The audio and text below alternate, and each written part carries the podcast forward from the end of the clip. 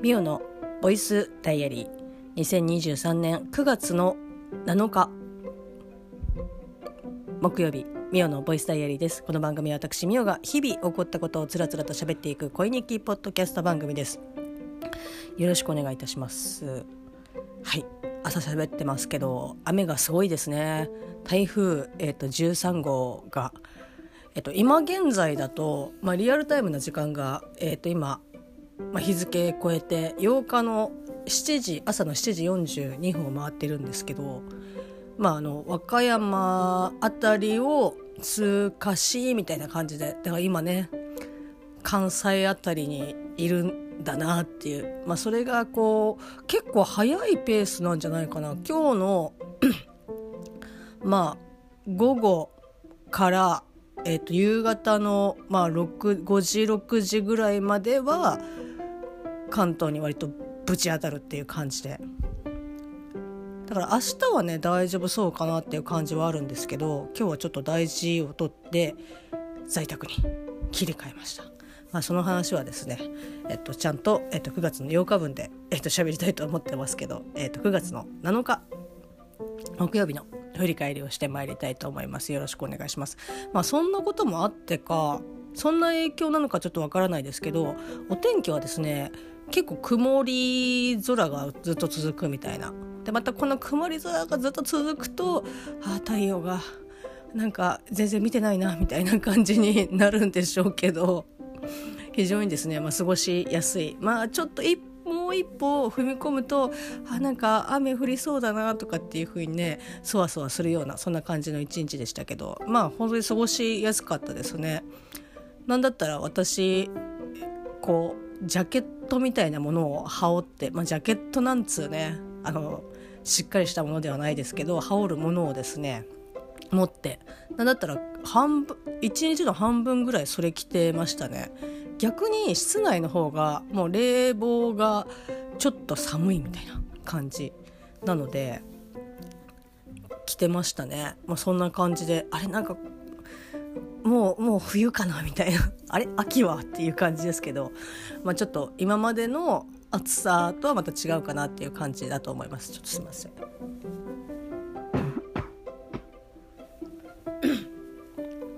いや朝はねやっぱりなんかこういろいろ喉というか咳というか。そんな感じですけど。まあ、で、えーとまあ、過ごしやすい一日を過ごしております。過ごしやすい一日を過ごしておりました。変な言い方。でですね、えーと、昨日ちょっとお話ししましたけど相葉秀夫先生のですねアンダークラス。まあこうちょこちょこですね、えーと読んでおりましてまあ、通勤時間、まあ、電車内だったりとかあとお昼休みとかにこう読んでて。で前の、えっと「夜の向こうのさなぎたち」の時には割となんだろうな。合間合間にこう読んでいてもそんなにこう支障がない感じの、えっとまあ、文体というか内容だったりとかするんですけどこのアンダークラス、まあ、相葉秀夫先生の著書に関してはそのなんかね合間合間にこう読めるような内容でもないですし何だったら結構しっかり読んでえっと、どうどういうことだ？みたいな感じで理解を私はしながらじゃないと全然あのえ結局これはんちょえどうどういうことだっけっていう感じになっちゃうので結構ね相葉先生の本は本当しっかり読もうっていう感じじゃないとこれ、ね、頭に全く入ってこないみたいな。なんだったら軽くね教科書読んでるみたいな感じですね。まあ、それで楽しいのかって言われると楽しいんですよ。ねで この間言いましたけどあのプロローグに出てくるですね、まあ、あの介護施設のおばあちゃん、まあ、どっかでこうつながってね絡んでいくんじゃないかなみたいなことをちょろっと言いましたけど第一章のまあ第一章の中ぐらいで早々にですねあもうもうもう結びついてしまったかっていうね感じでその結びついたのもはあマジかっていうでこっからその結びついて出た結家に対して、えー、主人公である田川が「あれ？あれ?」みたいな。っていうふうにまた捜査をね進めていく感じにちょうど差し掛かったかなっていう感じですね。であの、まあ、震えるあ、と、このアンダークラスもそうですし、えっと、震える牛震える牛もそうかな震える牛もそうですし、まあ、トップリーグとか、まあ、結構相葉先生の本と本って少しえっ、とねまあ最終的にはそことそこが一緒になるんだけど結構その日輪の遺産みたいな感じでそのザッピング形式でこの田川編と、えっと、もう一つ今回その田川たちと対峙する人たちの話が本当に交互大体交互にこう話が進んでいくんですよね。だから最初あのまああのネット通販の会社の人たちの話がわーって。もう本当にそこら辺とかはねあマジ教科書読んでるみたいだなみたいな。こう米国と日本で日本だとシェア率がいくらいくつぐらいでとか。あとなんかヨヨシティっていうあの偽名っていうかねあの架空の会社が出てきましたけどあこれ多分あの会社だなっていうのが。結構ね前のそのアンダークラスの前作2作目の、えっと、ガラパゴスもそうです。ガラガラパゴスは、えっと、車の話でしたけどもうその出てくる車もあこれ もうなんかもじってるけどこの会社っていうかこの車メーカーだよなっていうのがまあね分かるんで相葉先生大丈夫なのかなみたいな。まあやばかったらもうおそらく発行自体されてないと思いますし、まあ、こうトップリーグでも出てきましたけど、まあ、いわゆるね禁書扱いで、えっと、回収されるっていうことになると思いますけど、まあ、そういうことをされずにね、まあ、発行がされて今も本屋さんに並んでいるということはまあまああのおおむね大丈夫なんでしょう。もっとね多分そんなのはもう表面的なところもう氷山の、まあ、一角のもうほんと超一角みたいな感じなんだろうなっていうふうに思いながらわあこれあの会社のことじゃないのかなって思ってこう見たりとかね読んだりとかしてますけどヨヨヨヨシティね。あなんかあの 隠す気がありそうでないみたいな感じですけど、まあ、その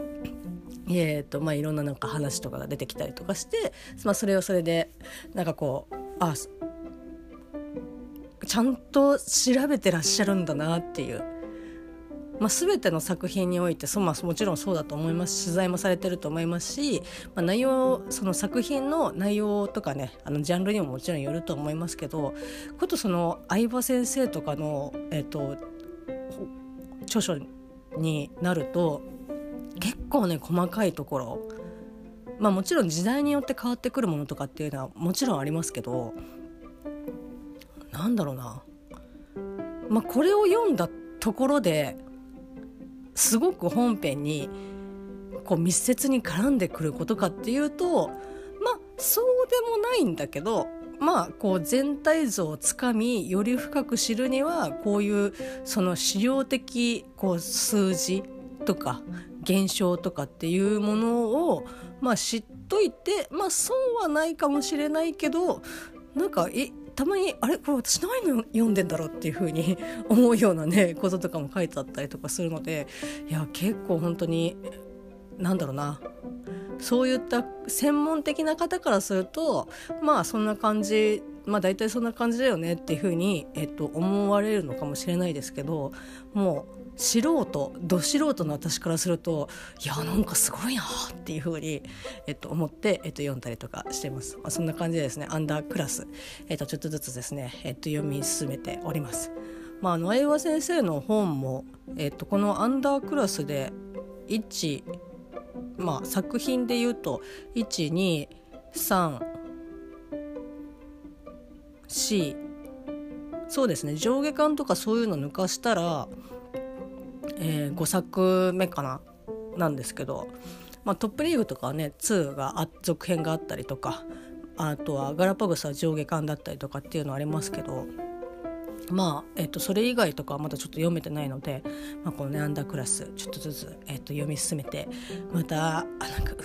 ーっていう風になるんだろうなっていう風に思いながら、えっと、読んでおります。まあ、そんな感じでですねあの本も読みつつ木曜日は私が、えっと、UNEXT またねまた出たお前 UNEXT しか見てないんじゃないのっていうふうに思われるかもしれないんですけどまあそうなんですけど。最近アマプラ見てないですね、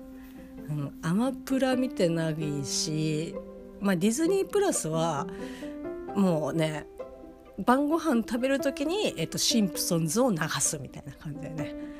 もうあの吹き替えではなくあの字幕で見てます。字幕しかないので、えっと、字幕でねあの見てますけどちょっと目を離すとですねまあなんかあのホーマーとバートが騒いでるなっていうのは全然聞こえるんですけど何を喋ってるかっていうのはなんかちょっとなんかあ怒ってんなとか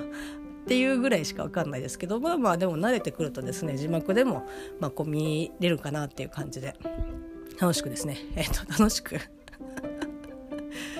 あのちょうどシーズンえっ、とね今29とかあれ30あったかな、まあ、あのまだまだ道のりが長いんですけど 1日1話まあ2話とか、えっと、1本の尺がだいたい30分ないので、まあ、ご飯食べてその後もちょろちょろっと見てての、えっと、まあ1日1本からまあ2本とかそんな感じなんですけどそれで見てってもまだまだ道のりがね長い。感じですね。でシーズン今20えっ、ー、と1か2どっちかな、えっ、ー、とずっともうあの流し続けてるので今シーズンがいくつかいくつになったかっていうのがちょっとあの 一覧に戻った時にああ今シーズンここなんだっていうふうに思うんですけどあのそれぐらいちょっと最近ですかね最近になってこう絵が一掃されただってオープニングも、えー、と変わった。まああのベースのオープニングはもちろん変わってないんですけどその技術的に今までこうおそらくセル画っていうかそのアナログにかなり近い状態の、えーと、オープニングが本編もそうですけどえっ、ー、とシンプソンズの「ザ・ムービー」まあドーナツをねドーナツと、えっと、豚ちゃんを巡っての映画があるんですけど、まあね、公開当初はなぜあのテレビ放送でしている吹き替え人をなぜ使わないのかっていうふうにですね憤りを感じた 映画なんですけど。あちなみにこれそのまあ、映画で公開された吹き替えは、まあ、あの和田アキ子さんだったり所ジョージさんだったりあとベッキーか。ベッキーと、えー、ロンドンブーツの田中あたえ？田村さんか。だと思うんですけどえっ、ー、と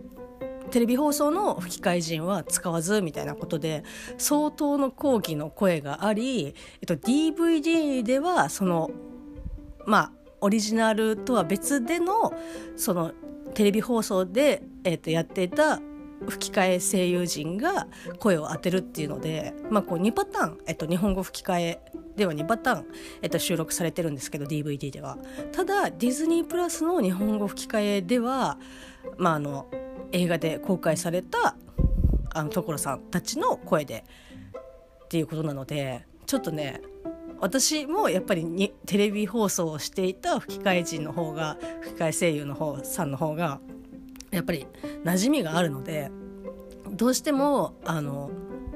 ディズニープラスで「シンプソンズ・ザ・ムービー」を見る時にはあの字幕で見るっていうね なんかやっぱり、まあ、ももうストーリー知ってるしまあ大体わかるからあれなんですけどいややっぱちょっと吹き替えではちょっと見れないなっていう感じで。まあそれも慣れてくればっていう感じはあるのかもしれないですけどっていうかなえあまあ難しいのか。なんかね別にテレビ放送の方の DVD に入れたやつも流せばいいのにとかって思ったりとかするんですけどまあそこら辺はなんか権利の問題なのかそのシステムの問題なのか分かんないですけどまあそのねえっと映画版では映画版でテレビ放送時の吹き替え声優陣の方を見るには、まあ、DVD っていうか円盤のみというね私はあの円盤を持っておりますのでまあ、一応、えっと、見ることは可能で。ただ、えっと、いつも見ているテレビテレビっていうかスマートテレビでそれをこう見ることはできないので、えっと、パソコンに入れてとかっていう風にねしないと、えっと、見ることができないので もうなかなかね本当にもうあの今この瞬間見たいっていう風にならない限りは、まあ、字幕で我慢するかみたいな。2階にね置いてありますけど。なんかあの中古屋さんで中古屋さんっていうかねそこもなんかどういうあれなのかなって思うんですけど、まあ、私の実家の方にそういったあの中古屋さんというかあのビデオショップまあ、DVD とかビデオとか、まあ、そういう中古品とか、まあ、ちょっと、えっと、ビレ版に本当あの毛が生えたような感じ。まあ、ビレそそんなビレ版と一緒にしたらビレ版があのブチ切れるみたいな感じだと思いますけどちょっとなんかあのポップなあの雑貨とかも置いてあったりとかしてで渡助君と「あなんかあのちなんか面白そうだね」って言って入ってなんかその昔の DVD とか売ってたりとか、まあ、昔って言ってもそのメジャーどころでその中にそのシンプソンズのその映画の DVD が売っててで、まあ、シンプソンズはもともと知ってたので FOX で見てたのかな？あのケーブルの。なのでああちょっとなんか欲しいやって思ってで値段もえ500円ぐらいとかそれぐらいだったんでああちょっと買う買うみたいな。でなんだったらあの「スター・ウォーズ」シリーズとかもあの DVD で売ってたりとかしてその時はねなんかあの、まあ、そんなに「スター・ウォーズは」みたいな あのエピソード4からねなんかこうバンバンバンバンって置いてありましたけどいや別に「スター・ウォーズ」は別になんかいいかなみたいな感じでシンプソンズだけ買ったんですけどでもなんかね後々考えるとあどこの店もそういう風にしてんのかなっていうのは分かりませんけど奥は、えっと、アダルトグッズコーナーでしたね。もうほぼシェア率が、えっと、8割がアダルトグッズで残りの2割あの店頭のところはそういった雑貨とかそういう DVD、まあ、普通の、えっと、DVD がこう売っててなんかこう楽しいお店だよみたいな感じですけどもう奥はもうゴリゴリでしたね。なんかうわーうわーっていう もうなんかねあこんなのあるんだみたいな。うわーっていうね感じでしたけど。まだあんのかなあの店。チェーンとかじゃないと思うんです。あチェーンなのかな？チェーンだったとしても本当にその地域で何店舗とかっていう感じだと思いますけどなんかわーっていう感じでしたね。ここれはな何？みたいな。あの DVD とかもそう基本レンタルだったのかなもうかなり昔だから。あれなんですけど販売ではなかったかな。グッズとかはもちろん販売ですけど。レンタル嫌。えそういうサブスクとかってあんのかな？え？いやないよねさすがに。でも洋服のサブスクがあるんだったらそういうアダルトグッズの サブスクとかって あってもおかしくはないような気がしますけど。まあねあの物が物ですのでね用途もあれですけどなんかこう形状こそあの綺麗に保ったまま返品されたとしてもちょっとねなんかいやこれ誰か使ったのか？とかって思うとねっていう。でもなんかあのでもなんかとかってなんだ。よくあのなんだっけな。これ全然関係ないですけどあの専門学校の時に、えーと、すごい仲良くしてもらってたあのたまちゃんっていうね たまちゃんたまちゃんあの吉江さんっていうですね、えーと、友達がいたんですけどでその子がなんか眼鏡のまあそれはあの半1年間のうちに6本眼鏡が届きますよみたいな。まあ眼鏡って言っても伊達でしたけど当時伊達眼鏡がすごい流行ってた時期で、まあ、今もありますけど。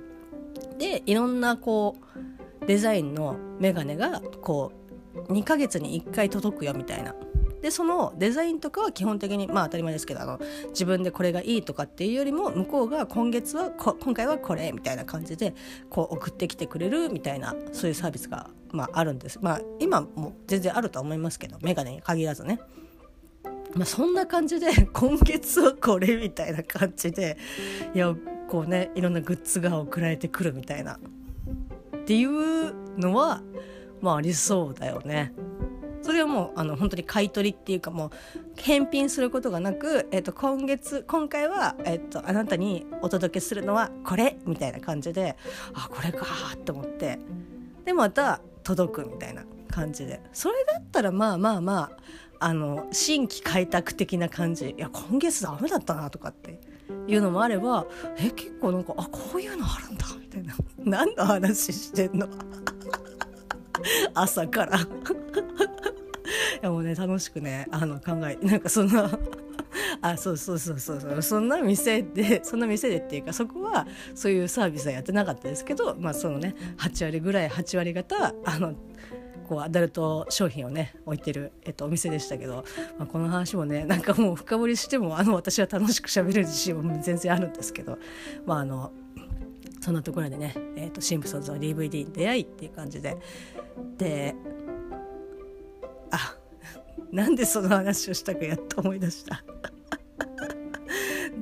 えっとまあ、ディズニープラスは、まあ、そんな感じで見てるシンプソンズを見てる。あで今シーズン20ぐらい20過ぎたよって言ってで映像もなんか本当に綺麗になったよって。最初ちょっとねやっぱあの少しね慣れないあのぬるぬる動く感じのシンプソンズだったんですけど、まあ、だいぶもう慣れましたね。なんだったらあ綺麗だなっていうふうに思いながら 見てますしオープニングのあのソファーの、えっと、ショートムービーあれまとめてみたいよね。まあ、あのシンプソンズ見てたらあの皆さん思うと思うんですけどまあ、一応ローテというかランランダムではないローテみたいな感じでたまにかぶる時もある。あのあこのオープニング見たことあるなとかっていうのはあるんだけど基本的にほぼほぼなんかうん今んとこかぶってないかなって思うしあれをなんかその大人たちが一生懸命考えたりとか何だったら多分ああいうのってすごく新人の人とかがなんかこういうアイディアみたいな感じで多分だけど全然調べてないから分かんないけど本当にいろんな人からいやこういうなんかあのソファーが馬みたいな感じで逃げてってそれを追っかけるみたいな。悲しいどうすかとか宇宙に行くのどうすかみたいな。こういろんなあのアイディアをバーって出しての本当にそれがオープニングになっていくみたいな感じだと思うんであれを作ってるあのメイキングっていうかそのディスカッションしてるところとかなんか見てみたいなって思うしそのオープニングのあの本当に過去今までシーズンえっ、ー、と1のエピソードでも多分あったっけなちょっとなんかあんま覚えてないんだけどクリスマスのね話ですけどどうだったっけな忘れたな。なんかでもあのまとめてねあのずずっとオープニングを見るっていうようなのがあったらちょっと見てみたいなっていうふうに思いますけどね。どうですか？なんかあのね柴犬さんとか岡谷さんはシンプソンズご覧になってるっていうふうにおっしゃってましたのでなんかここら辺なんかねああうんうんとかっていうふうになんか言ってくれそうな気がするなっていうふうに勝手に思ってますけど。でまああのディズニープラスはそういったシンプソンズばっかり、えー、と見てるんですけど、まあ、UNEXT はもっといろんなものがむしろ私がテレビを普段ね地上波を見れないので、まあ、それの追っかけみたいな感じで「ビバンもそうですし、まあ、で木曜日に更新されて私が今見てるのが「アンデッド・ガール・マーダー・ファルス」というですね、えっと、アニメーションを見てるんですけどこれが今エピソードえっとエピソードじゃない。ん？あエピソード。エピソード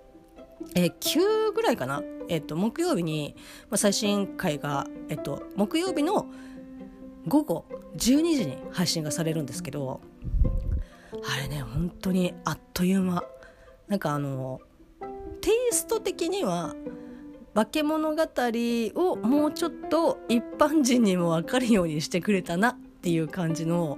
えー、と話なんですけどもともとこれ多分小説があったりとかコミカライズされてたりとかでその小説の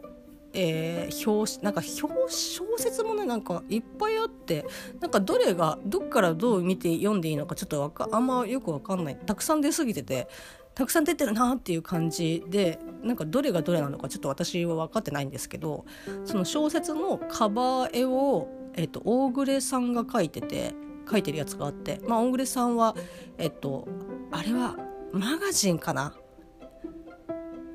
えっと化け物語のコミえっと、コミカライズで、えっと、もう終わったのかな？ちょっとあのそこは追っかけてないから分かんないんですけど、えっと、大暮さんというですねまあ本当に美しい絵をあの描かれる、えっと、漫画家さんなんですけど、まあ、その方が、えっと、この「アンデッド・ガール・マーダー・ファルスの」えっと、カバー絵も描いてらっしゃったりとかしてなんかどっかで見たことあるなって思ったらああ化け物を今描いてる人ねっていう感じで。ねあの大暮さんもその大暮さんの今までの作品とか私は読んでないんですけどむしろ又助君の方があ昔こういうのがあってねみたいな感じであの言ってましたけどもう本当にこだわりが強いというかその漫画とかってやっぱりその締め切りとかがあったりとかするからそのクオリティをなんかこう突き詰めすぎて時間がまあやっぱ足りない。でやっぱその時間内に収めるっていうのでまあおそらくですけどこう妥協とかあもうしょうがないここいやーっていう感じで出してたでそれがすごくストレスで、えっと、漫画家を辞めて、えっと、漫画家をまあ辞めてっていうかあの休載というか休止というかお休みをしてしばらくはまあイラストとかをね、えっと、描く描くみたいな感じでやられてましたね。まあ、その一環としてこういったあの小説のカバー絵とかをね描いてらっしゃるのかなと思いますけどやっぱだからそのもちろんねやっていることは同じですけど中身が全然違うので漫画とイラストって、まあ、当たり前ですけど。なのでねやっぱそのとことんこう自分のその絵にこだわりを持って突き詰めていきたいとかっていう人は、まあ、そういうイラストとかの方がまあいいだろうなと思って、まあ、そんな感じの、えーと、大暮さんが、まあ、カバー絵とかもね書いてる、えーと、原作小説の、えーまあ、今回アニメーションということで本当に毎回毎回読んであれもう終わりっていう感じであれっていう。結構だからね化け物とかちょっと不思議な感じの話とか好きな人とかはおすすめかなと思いますね。なんか絵も本当にまああの綺麗というかまあ、こんなことをね言うと「えもうだったらお前やれば」っていうふうにこうピッてされそうな気がするのであんま大きな声では言えないですけど今安定してるので、まあ、本当にあと見やすいかなっていう。ちょっと癖がありそうだけど基本的にはまあ本当にリアル系なこう人間が出てくるので、まあ、人間と、まあ、こう日本でいうとまあこう妖怪もう本当に六六首みたいなあの 妖怪とかもねあの出てきてましたけど、まあ、そこら辺がもう本当に人間とこう共存はできてないけど、まあ、一応そのお互い認識し合っているみたいな世界観ですけど。で今あの主人公たち一行が自分たちの体を元に戻すべく、まあ、旅を、えっと、しているわけなんですけど、まあ、今出てきてるのが人狼の話ですね。人狼がこの村にいるんじゃないかっていうので、まあ、主人公たちはそういう旅をしながらですねその探偵業というものをやっているんですけど、まあ、その中で自分たちの、まあ、欲しい情報っていうかあの自分たちの体を元に戻すためにはどうすればいいのかっていう情報も集めつつ、まあ、頼まれればそこまで行って解決事件をね解決するみたいなお話ざっくり言うとそんな感じのお話なんですけど、まあ、こう人狼が出てきたりとか、まあ、その前とかは、まあ、人狼っていうかその人狼につながるアイテムを争奪するための、まあ、事件だったりとかあのルパンが出てきましたね。ルパンはあの宮野真守さんが声をやられてましたけどまあお綺麗なねルパンということで。全然なんかねあの藤子ちゃんの「ふ」の字もまああれは3世ですけどあのルパンが出てきたりとか、まあ、その前とかは吸血鬼が出てきたりとかあれ吸血鬼の前は何だ？まあいろいろあったりとかして。で話自体は大まかな今回は人狼今回は吸血鬼とか、まあ、いろんな話があるんですけど基本1個のテーマに対して3話から4話ぐらい使うのでなかなかまあ進み自体はそんなに早くはないんですけど見ててあもう終わりみたいな。えー、まあもらえもう1週間待たなきゃいけないの？っていうぐらいあっという間にね見れる、えーと作品ですね。まあ、もし、まあ、UNEXT 以外で あの配信されているかっていうのはちょっと、まあ、多分されてるんじゃないかなと思いますけど、まあ、皆さんねこれを機にですね是非 UNEXT にご加入ねいただいてない方はあの加入してみてはいかがかなと。あの映画のポイント映画のポイントっていうか映画見るのにこの U-NEXT のポイントとかもね使えたりとかしますしあの書籍もね買えたりとかまあまあどこのサブスクも大体同じだと思うんですけど UNEXT に関してはあの T ジョイ系列の、えっと、映画はあの支払い方法が UNEXT のポイントでもできますのでなんかそういった使い方もねできるかなって UNEXT おすすめでございます。まあ、そんな感じで、えーと、アンデッドガールマーダーファルスをですね見てあ面白いなって思いながら、えーと、見た木曜日でございました。はい、でまああの最後にねなりますけどこう木曜も実際は多分木曜日じゃないし私もきちんと調べてないのに言うのはどうなのかなって思いつつもなんとなくああうーんとかって思ってたんですけど私が平日、まあ、月曜日から木曜日朝聞いてます、えっと、ラジオ。FM 横浜のちょうどいいラジオというですね朝の番組があるんですけど、まあ、そこで木曜日はその月曜日から水曜日は基本的に今日はこのテーマだよっていうのでそのテーマに対して、まあ、メッセージを送ってねみたいな感じのスタイルなんですけど木曜日は基本的にそのテーマがなくて結構そのリスナーさんの、まあ、お便りだったりとか、まあ、それこそ、まあ、ツイッターでこういうことがあってねとかっていうことに関していろいろそのパーソナリティの光國さんが「ああこういうのあるんだ」とか「あこれそうだね」とかっていうところから「えみんなじゃあこれどう思ってんの?」みたいな感じで、えっと、その場でテーマが決まるみたいな。感じ。だぜひあのこれに対して、まあ、意見あればあの送ってくださいみたいな感じ。で本当になんかねあのすごいくだらないことがあったりとかする時もあるし、まあ、この、えーと、9月の、えーと、7日の木曜日みたいにああまあ難しいなっていうようなあの結構深いというかあのしっかり考えるような、まあ、テーマが決まったりとかしたりとかするんですけど、まあ、この、えーと、木曜日はですね、えーと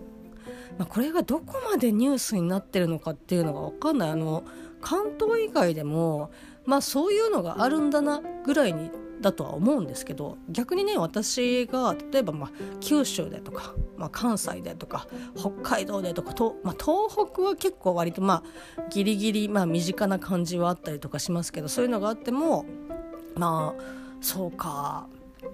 なんか地理的にちょっとあんまピンとこないっていうところからああそっかって思ったりとかするんですけどまあまあこれに関しては本当に、えー、関東だろうがあの関西だろうが、まあ、多分今日本全体でまあ抱えている、うんまあ、こう問題だとは思うんですけど神奈川県川崎市にあります、まあ、川崎市というとですね、えっと、藤子 F 不二雄ミュージアムが 回るところなんですけどそこの、えっと、小学校の、えっと、プールの水が、まあ、出しっぱなしだったと。で量にして25メートルプール6杯分という すごいなっていう感じなんですけど。でまあ日数にしてえ何日？6日間ぐらい？6日間じゃないの、まあ、6杯分がたまるぐらいですから何日か数日にわたって、まあ、ずっと種流し状態になってた。でそのかかった水道代っていうのが、まあ、あの190万、まあ、概算概算っていうかざっくりのあれだと思いますけど190万ででその190万の、えーと、半分を、えーと、市が、えーと、持ってごめんなさいちょっと結構本当にいやいやそこはあの市市じゃなくてとかっていうのはあるかもしれないんですけど、まあ、ざっくり言うと、まあ、川崎市が、えー、と持って、えー、もう半分は、えー、と学校側に請求するっていう、えー、とことが今起きてましてで支払い期日は9月の末という。でも請求はされてるっていうことなんですけどでなんかそれを聞いたパッて聞いた時に、まあ、学校側に半分請求っていう風にだったらまあまあなんかパッと聞いた感覚だとまあトントンかなとかって本当になんかそんな純粋になんかそんな感じで思ったんですよね。まあうんまあそっかみたいな、まあ、全額請求じゃないしなとかって思ったりとかしたんですけどでよくよく、まあ、その時のあとちょうどいいラジオでもそうだし自分でもなんかちょっと調べたりっていうか、まあ、本当にネット記事になってるやつでこう読んだ、まあ、何個かあのいろんなあの出出してるところの記事をこうバーって読んだりとかして、まあ、いろんな意見とか、まあ、コメントとかをこう読んだりしたんですけど、まあ、細かく言う少し細かく言うとその学校側に請求されている、えっと、まあ半分約、えっと、95万円、まあ、100万弱ですけど、まあ、それをそのプールの水のえっと、管理をしていた体育主任の、えっと、教員の先生教員の先生、まあ、教員と、えっと、校長に、まあ、いわゆる2人にその請求を出してるっていうことでで、まあ、その川崎市の方に、まあ、あの請求をするのはまああの分からなくもない。けど半分をその個人にその請求するましてやその教員にその請求を、えっと、するっていうのはちょっとやりすぎなんじゃないっていう、えっと、声がまあ結構な数集まったみたいで、まあ、それに対して、まあ、その川崎市長の方もいやあのねまあこれもざっくり言うとそのかわいそうとかそのこのねあの100万近くまあその100万をどうやってそのまた校長と折半するのかいやいやあの君の責任だからって言ってその何割かとかっていうふうになるのかどうかは分からないですけどまあでもその個人にその請求するっていうふうに言うけどでもまあその責任その犯し起きちゃった、まあ、事故かもしれないけどミスに対して誰かが責任を取るっていうことは、まあ、大事なことだしっていうことででこれに対してやったからってその教員不足に拍車がかかるなんてことはないですみたいな。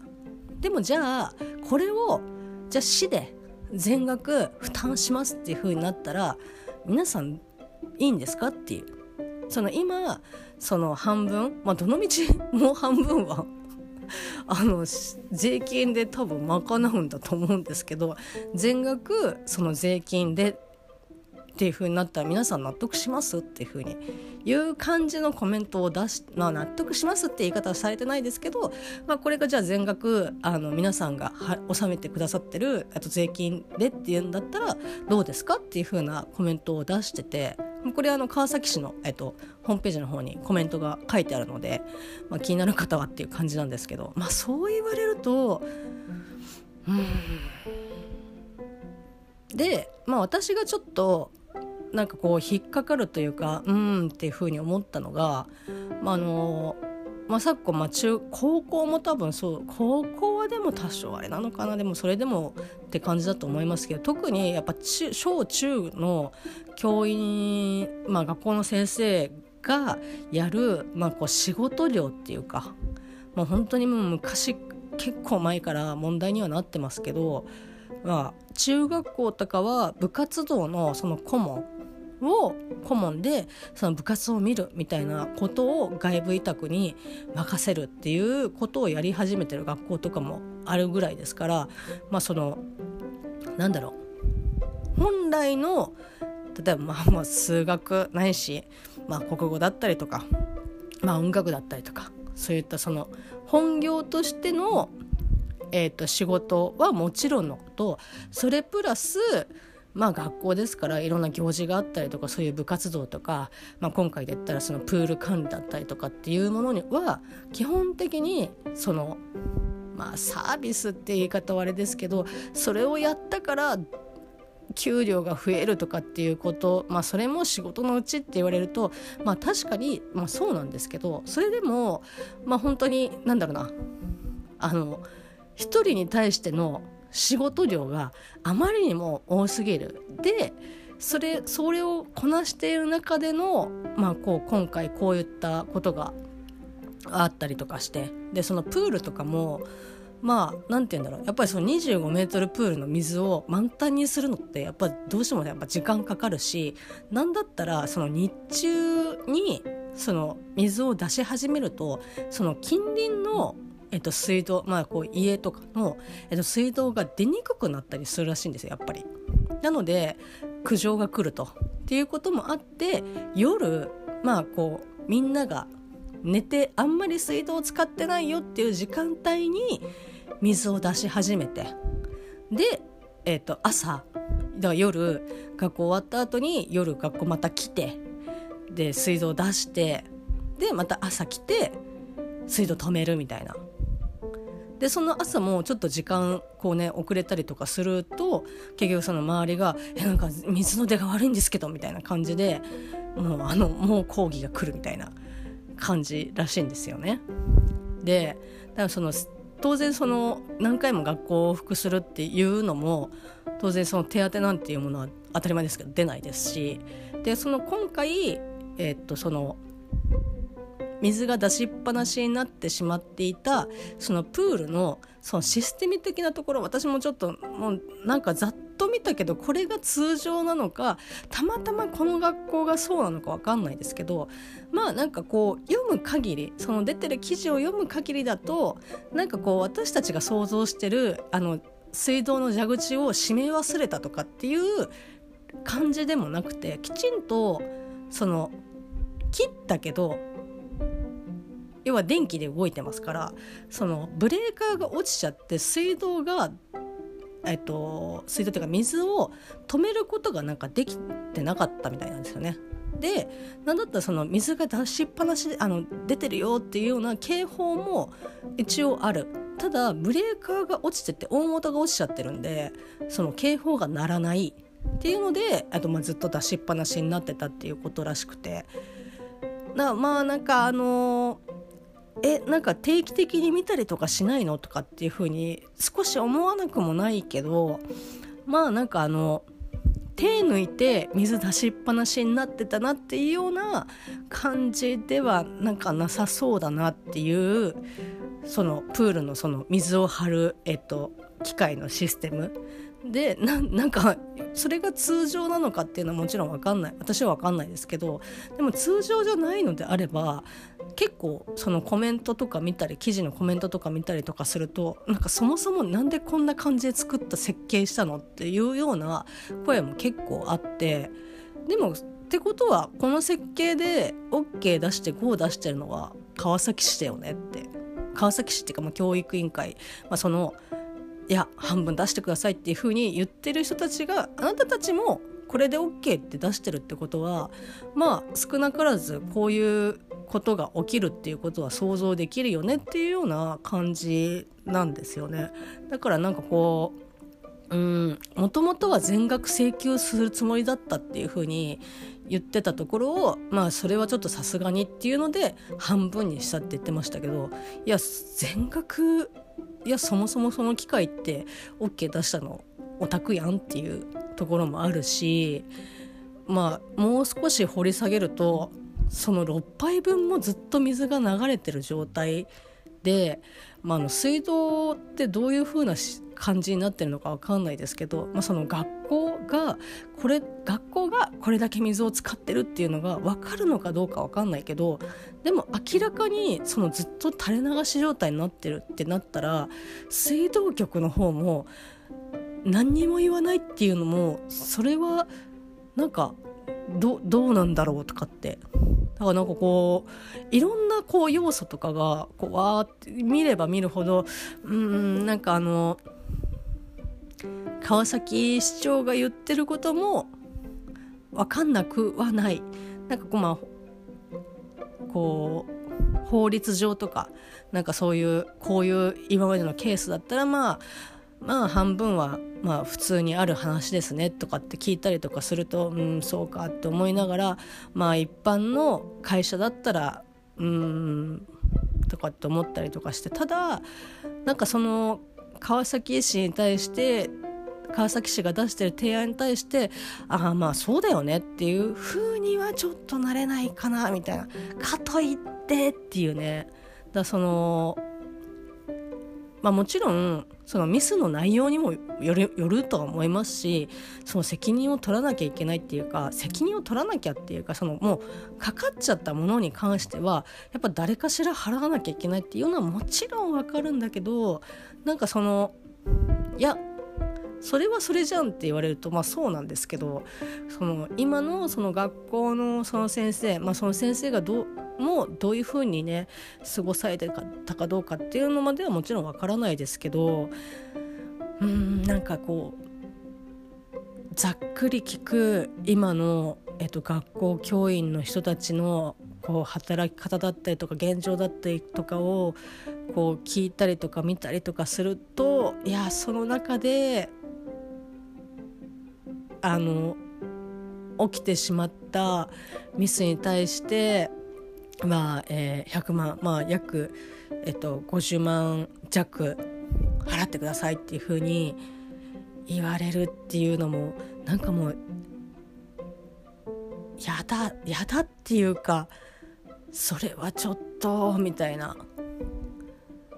感じ。で学校長もねその監督いわゆるその不行き届きみたいな感じでの責任で校長にも請求校長とその教員に請求がっていうことですけどいや校長先生だってそんなまあもちろんその管理をする人を最終的にこの人で OK っていうふうにしてるのは校長かもしれないけどいやでもそんな不行き届きね監督不行き届きっていうのはいやそんなね若い先生ができてないのに体力のある若い先生ができてないのにいや校長先生ってできんのかなみたいな。っていうね、まあ、全体に対して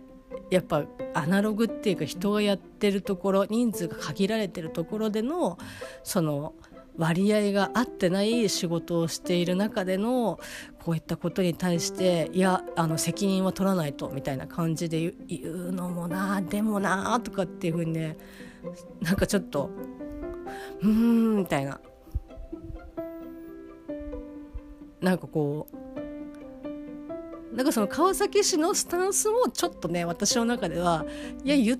言ってることはわかるけどなんかなんとなくそのいやこれは当たり前ですからみたいな感じのスタンスもなんかちょっとねあの若干ですけど気に入らないなっていうところももちろんあるんですけどうーんまあかといってなとかって、まあ、ずっとこんなことをですねあのもやもやもやもや あの9月の6日あ7日はですねずっともやもや考えてました。まあ、あのこれは関東に限らずいろんな学校とかでも、まあ、起こり得るなんだったら多分起こってる、えー、とことだと思いますけど皆さんはね、まあ、甘いと言われればもうおっしゃる通りっていうことなんですけどなんかもうちょっと、まあ、やり方というか言い方というかなんかそういうのがあるんじゃないのかなって。もう一回ミスしたらこんなにわって責任を取らされるっていうね感じ。教員が教員不足に拍車がかからないっていうふうに言ってましたけどまあなくはないかなっていう。割に合わなすぎる。でもその割に合わないっていうのを分かってたとしてもやりたいと思って言う先生が来てくれるんだと思いますけどそれでもまあかなりリスクを背負ってみたいなところがあるだろうし、まあ、その学校の運営サイドとかもねもちろんいろんな考え方とかあると思うし、まあ、いまあ、いわゆるいい学校悪い学校っていうのはもちろんあると思いますけどていくのに関係がないっていうことはないかなっていうふうには思ったりとかねしてますけど皆さんどうでしょうか？この話をあのちょっとだけな時間に送ろうかなって思ったんですけど うまくなんかまとめられないですしなんかこうねお二人にご迷惑をおかけしてしまうのかなと思って、うん、どうしようかなって思いながら、えっと、今、えっと、喋っております。まあ、あの、どうですか？もし、なんかこうね、あの、ご意見とあったら まあ、聞かせていただきたいというふうに思っても、今、ハッシュタグしかね、ないですので、まあ、あれですけど、もし気になる方とか、あ、こう思ったよとかっていう方がいらっしゃったら、まあまあ、あの、ご意見ね。あの、私は別に、あれですよ。こんなの時間ギリギリだっていうのはあれですけど、川崎市が間違ってるとも言ってな、思ってないし、なんかその、川崎市の行動も理解はできるけど、なんかちょっと、うーん、なんかもろ手を挙げてそうだっていうふうにはちょっと言えない事情というかバックボーンがありすぎてうーんいやわかるんだけどさみたいな。もうちょっとなんとかならないかなっていうような感じ。に思ってます。そんな感じの、えー、9月の7日木曜日でした。皆様、良き一日。あね、あの、台風、えっ、ー、と、通り過ぎておりますので、まあ、あの、私は今日ね、あの、リモートっていうか、あの、在宅に切り替えましたけど、もしそれが可能だったりとか、あ、今日出かけようかどうしようかなって思ってんだったら出かけない方がいいと思います。皆様ご安全にということで、家の中で、まあお仕事の時には、まあちょっとご安全にということでお過ごしいただければなというふうに思います。それでは、またね。